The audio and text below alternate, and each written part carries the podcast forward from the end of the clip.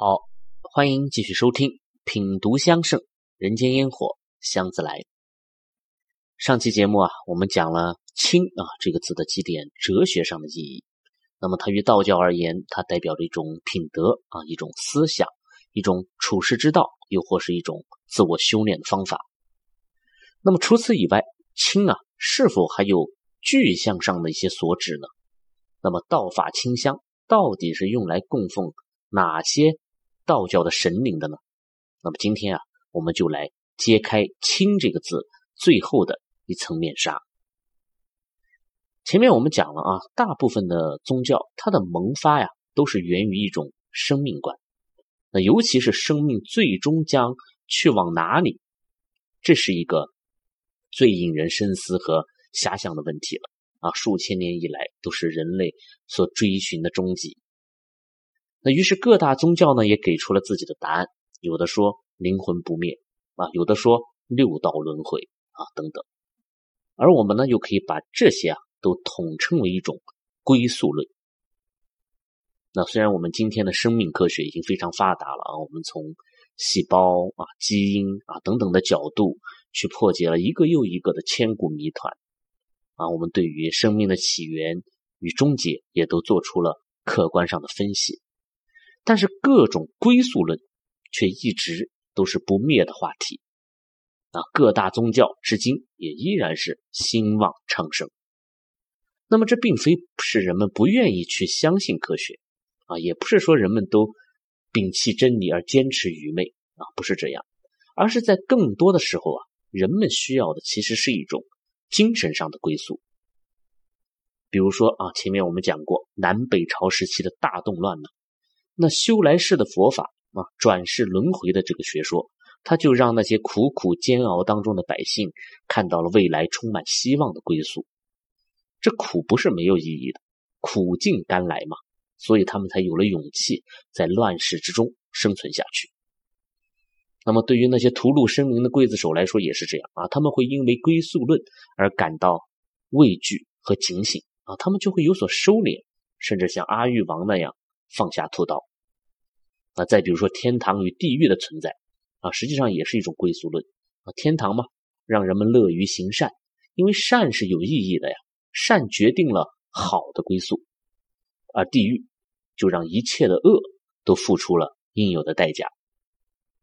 那如果没有这些所谓的因果报应啊、归宿之别的话，那谁还会去在意善恶之分呢？因此。归宿论呢，所构建出来的这个虚幻的世界，其实它并不虚幻，它真实的存在于我们的内心深处，可以说也是我们的一个精神上的家园。那么对于道教来说，也有一个这样令人无比神往的归宿之地啊，那就和佛教的这个西方极乐世界一样，道教呢就称它为太清。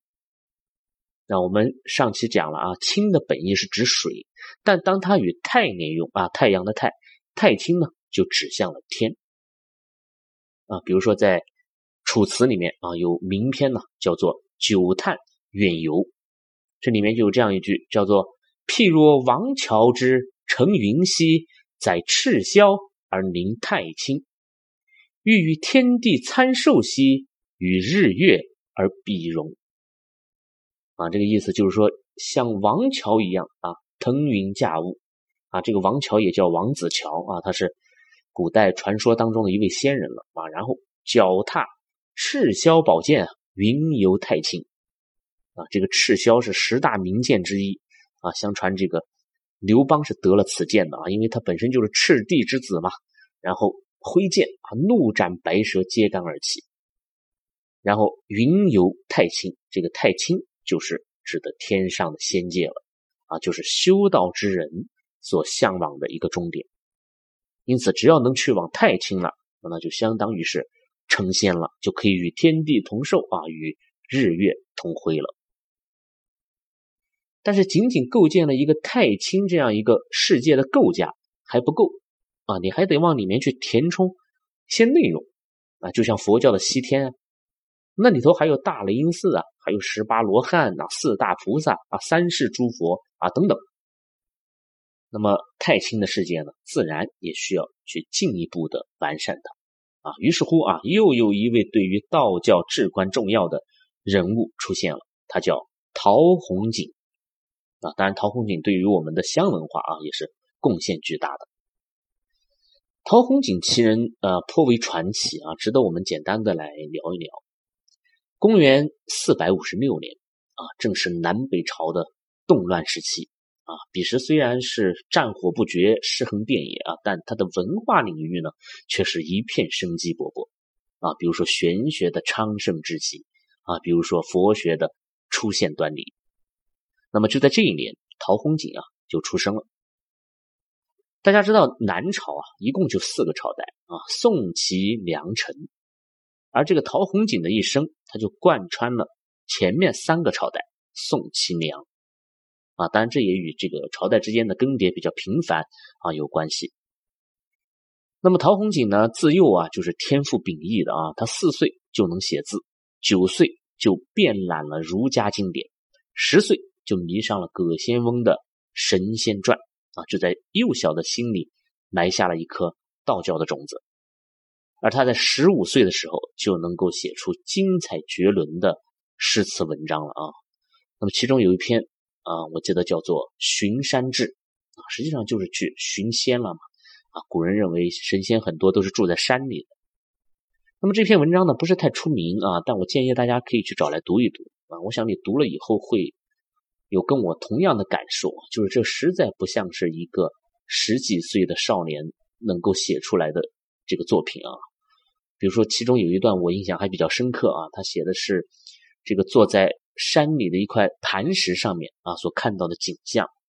他说：“坐磐石望平原，日复丈以共饮，月披云而出山。风下松而寒曲，泉饮始而生闻。草霍霍以拂露，鹿彪彪而来群。闻虚罗以入谷，傍红檀而。”必清。那你看这简简单单的几句啊，是不是就把当天呢暮色升腾的山中景象都尽数描绘出来了呢？那这就是陶弘景的文学功底啊。那么如此才子，自然是要出仕为官的。只可惜他是属于仕途不顺的那种啊。但又或是天命使然了啊，另有众人安排。那么三十六岁的时候，他就辞官而去了，归隐山林。那他归隐的这个山林也不一般啊，在今天江苏省的句容市，叫做巨曲山啊。传说这个山里面啊，在汉代的时候有三位毛姓的兄弟在这个地方成仙了，所以他又被称为茅山。所以陶弘景就是第一位茅山道士啊，也是道教上清派茅山宗的开山鼻祖。啊，当然，这个茅山宗又分南北茅山了啊。这个陶弘景呢，他是北茅山这一派的。那南茅山呢，则在千里之外啊，在广东的罗浮山了。那那边的那个祖师爷，正是陶弘景儿时的偶像葛仙翁啊。所以冥冥之中啊，一切自有定数啊。这里还需要多说一句啊，就是有些朋友呢，他会把茅山道士跟崂山道士搞混淆。啊，崂山嘛，就是青岛的那个崂山，而实际上道教当中并没有崂山这一派啊。崂山道士只是这个蒲松龄《聊斋志异》当中的一篇小说而已，而茅山派则是道教的主流门派。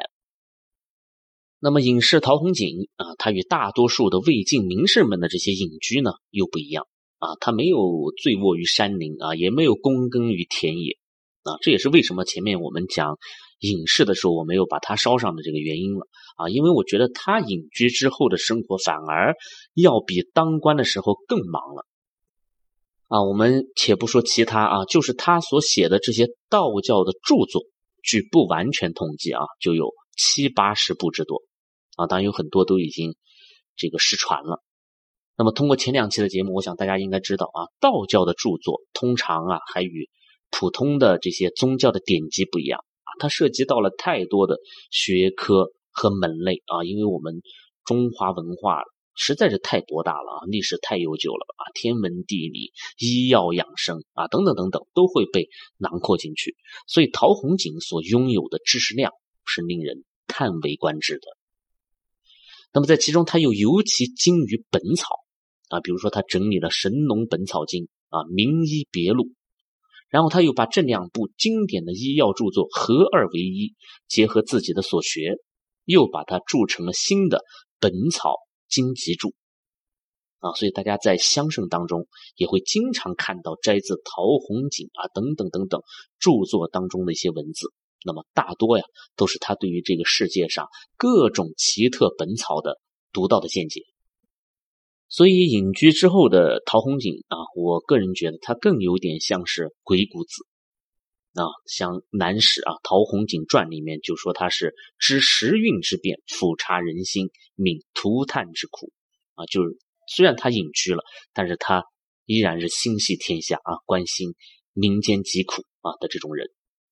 那么他还有一位好朋友啊，也是我们的老熟人，那就是梁武帝萧衍啊。萧衍即位以后，就是屡次去请陶弘景出山的，但是都被陶弘景拒绝了。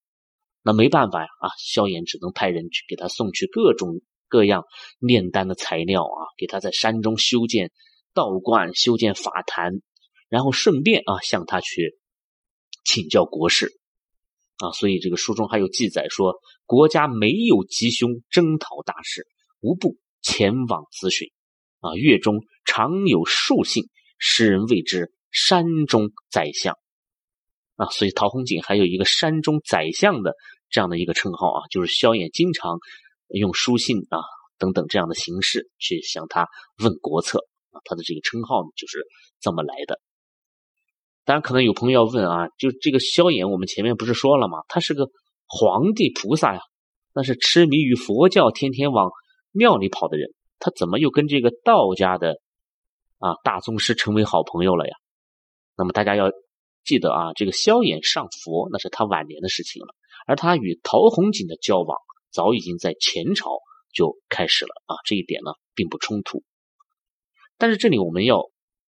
特别注意的一点呢，就是这两人的关系如此要好啊，我想应该是与陶弘景的宗教观有很大的联系啊。大家知道南朝的后期那是举国上佛的呀，所以佛道之争自然不可避免。那么陶弘景他作为道教的一派宗师，在当时的处境其实是非常危险的。那如果他逆势而为，很可能会导致宗派的覆灭。啊，这并不是危言耸听啊！当时真的就有一些道教的门派啊，在这些争斗当中就消亡掉了。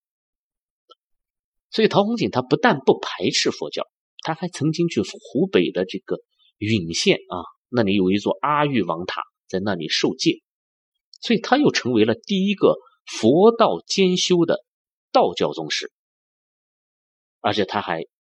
非常的深入的去研究佛家、道家的这些经典，提出了很多佛道两家共通的一些理论。啊，比如说今天我们道教也讲轮回报应啊，也讲地狱托生，那这些融会贯通啊，其中都有陶弘景的一些功劳啊，所以大家在看香圣的时候啊，其中讲到雀尾香炉的那个部分，专门会有这样的一条记载，叫做陶弘景有。经雀尾香炉，那么如果你不了解他的这段人生，你就无法理解为什么一个茅山道士他会拿着一柄佛教的行炉呢？那么现在你知道了啊，因为他是佛道兼修的一位大师。好了，讲了这么多啊，我们言归正传。那么陶弘景是怎样来填充这个太清世界的呢？他就写了一本书啊，叫做《真灵位业图》。他就把这个太清世界啊，给进一步分成了七层，啊，每一层呢都有数量各不相等的神仙，有一层十几个的，也有一层几十个的，所以拢共有好几百位神仙给填了进去。那么这里头的人物可有意思了啊，从传说当中的神仙啊，到历代的帝王将相啊，尧舜禹秦始皇都在其中。啊，再到那些知名的历史名人呢，像什么啊飞将李广啊，驸马何晏啊，甚至像这个杀了虞姬的孙策啊，都在里面啊。总之是琳琅满目啊，它也不局限于道教的这个范畴了啊，甚至可以说大部分南朝以前的名人啊都有了啊。所以我觉得这本书才是真正的《封神榜》啊。当然，这里呢，我们主要说的是它这七层里面最上面的那三层。那么这三层从下往上数，分别是太清境界、上清境界和玉清境界。那这三个境界就是三清。那么在陶弘景啊所搭建的这个仙界里面，每一层呢还有一位主位神仙啊，就是坐在正中间的那一位。按照今天的话来讲，那就是 C 位啊，出道的神仙。咱们先从最顶端的这个玉清境界。开始说起啊，C 位的那一尊神仙叫做元始天尊。元始嘛，一元复始，万象更新啊。那在万事万物诞生之前，他就率先出现了的，那他当然就是地位最高的神仙了。所以在道教里啊，元始天尊就代表着道啊，所以他又是 C 位中的 C 位了啊，三清当中正中间的那一位。那第二位呢是上清境界的主神，他叫灵宝天尊啊，也叫玄黄大道君。这个千字文上第一句就是天地玄黄，宇宙洪荒啊，显然他就是伴随着天地而生的神仙了啊，如天如地，能富能载啊，有灵有宝，功德无穷，所以他又叫灵宝天尊。那他就位于这个元始天尊的右手边啊，他的手里呢。经常是拿着一柄如意的。那么第三层啊，太清境界，它的主神呢叫做道德天尊，啊，是一位慈祥的白胡子老头啊，手里面呢经常拿着一把芭蕉扇。那这扇子干嘛的呀？那当然不是乘凉的嘛，而是用来炼丹的啊。所以这个形象大家应该都很熟悉了啊，那就是《西游记》里面的太上老君嘛。啊，当然，不同的道教门派啊，对于这位老头的原型呢，又有不同的认知啊。比如说，在陶弘景的这个上清派里面，这个太清实际上位于第四层啊，他都没有被排进三清的这个范畴。那也有其他的门派呢，会认为他是老子。那这里头有一部分原因是因为李唐皇室啊，为了树立自己这个大唐的皇帝啊是天道传承的这种形象啊，就推崇。啊，老子呢是道家始祖啊，因为这个老子原名李耳嘛，他姓李，是李家的这个祖先，那又有《道德经》传世，所以叫道德天尊。所以老子上位位极三清啊，基本上是到了唐代啊，这元始天尊、灵宝天尊、道德天尊啊三清圣相才算是确定了下来。那么我想以后啊，大家在道观里啊，如果看到。三尊神像啊，看看他们手里拿的什么，看看他们的座次，就应该知道啊，他们姓甚名谁了。好了，我们终于讲完了这个“清”字啊，现在呢可以做一个大总结了。那么“清”对于道教究竟都意味着哪些内容呢？那么我想，它是清澈的水，它是清洁的物，它还是守清规的人。它代表着空间上的安宁，也代表着内心深处的清净，同时还代表着清贫寡欲的修行。而最终，这些道家思想的核心和精髓又重新的凝聚幻化，成为了道教所崇拜的三清神仙和道家所向往的三清境界。那么，我们了解了如此多关于清的含义。对于我们即将要去了解的道法清香又有什么作用呢？我告诉大家，意义非凡。因为有了道家文化的加持，道家香气才能散发出它玄妙无比的味道啊！这也是中国香的魅力所在。那么下一讲啊，我们来看香圣当中的这些道家香方，通过对于香方当中材料与制法的这些分析。我们再来看看，他们是不是都能与这个“清”字一一对应？